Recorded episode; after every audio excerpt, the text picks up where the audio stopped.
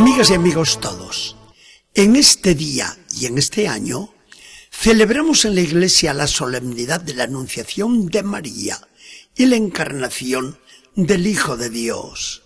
Dios que se hace hombre como nosotros. Cuidado que la ciencia y la técnica modernas están orgullosas de haber conquistado el cielo.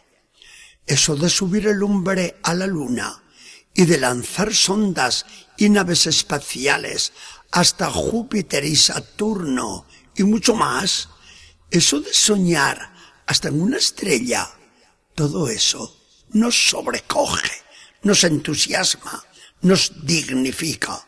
Gloria a Dios en las alturas. Pero cambiamos la dirección de nuestra mirada y vemos como hoy Dios hace al revés.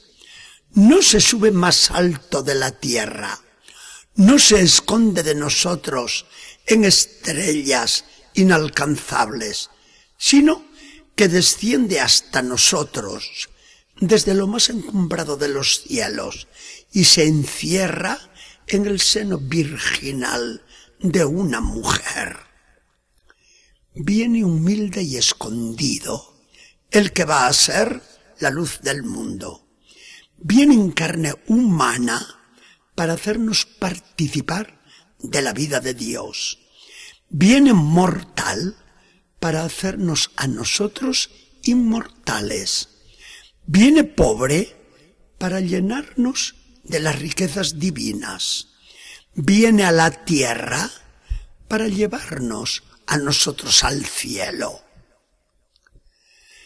No sabemos más que de memoria la escena de la anunciación del ángel a María, porque la leemos centenares de veces en el culto de la iglesia.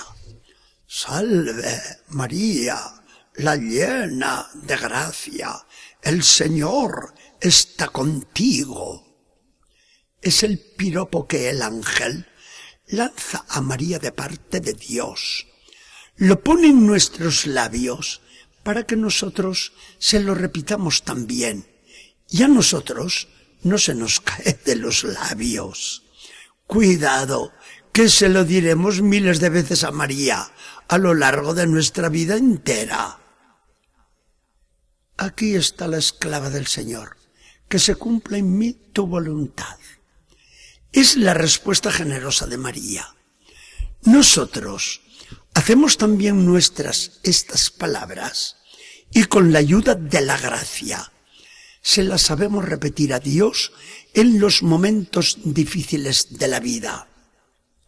Porque le hemos pedido muchas veces a la Virgen, Madre de todos los hombres, enséñanos a decir amén. Y ella nos lo ha enseñado de verdad. El fruto de la respuesta libre de María a Dios no se hizo esperar un instante. Y el Hijo de Dios se hizo hombre, nos dice el principio del Evangelio de Juan. Dios, sigue hablando el mismo Juan, echó su tienda de campaña entre nosotros. Nuestra fe no nos engaña. Y vemos a Jesús, el Hijo de Dios e Hijo de María, lleno de gracia y de verdad. Lo vemos y le queremos. Le amamos indeciblemente y Él nos llena de su vida divina, porque al hacerse hombre, nos sigue diciendo Juan, nos da a nosotros la capacidad de hacernos hijos de Dios. Con la encarnación del Hijo de Dios, la humanidad entera y hasta toda la creación han quedado enaltecidas. De ahora en adelante, Dios mira su obra con unos ojos nuevos. Todo se centra en Jesucristo y será Jesucristo quien al final renueve todas las cosas y las haga partícipes de la gloria del resucitado. Este anuncio del ángel a María y el hecho de hacerse hombre, el Hijo de Dios, no constituyen solamente una página inigualable del Evangelio, sino que son también para nosotros una continua inspiración para nuestra vida cristiana. Envidiamos a la Virgen porque ha quedado convertida en Madre de Dios. Habría para envidiarla si el amor no nos hiciera estar locamente orgullosos por la gloria de nuestra Madre Celestial. A nadie de nosotros nos cuesta nada hacernos nuestras las últimas palabras que escribió Santa Teresa del Niño Jesús antes de morir. Oh María, si yo fuera la reina del cielo y tú fueses Teresa, quisiera ser yo Teresa a fin de que tú fueses la reina del cielo. Bonitas palabras, llenas de poesía y también de un gran amor a la Virgen María nuestra Madre. Pero es que no envidiamos a nuestra Madre por haber llevado en sus entrañas al Hijo de Dios, porque no hay lugar para una envidia imposible entre madre e hijos. Más bien, María se convierte en la imagen y modelo de nuestra realidad cristiana. ¿Cumplimos como María la voluntad de Dios? Jesús dijo que quien cumple la voluntad de su Padre Celestial se convierte en madre, hermano y hermana suyos. Vivimos siempre la gracia de Dios. Entonces nosotros, por la fe y el amor, llevamos a Jesucristo dentro del corazón. Por su gracia invade todo nuestro ser.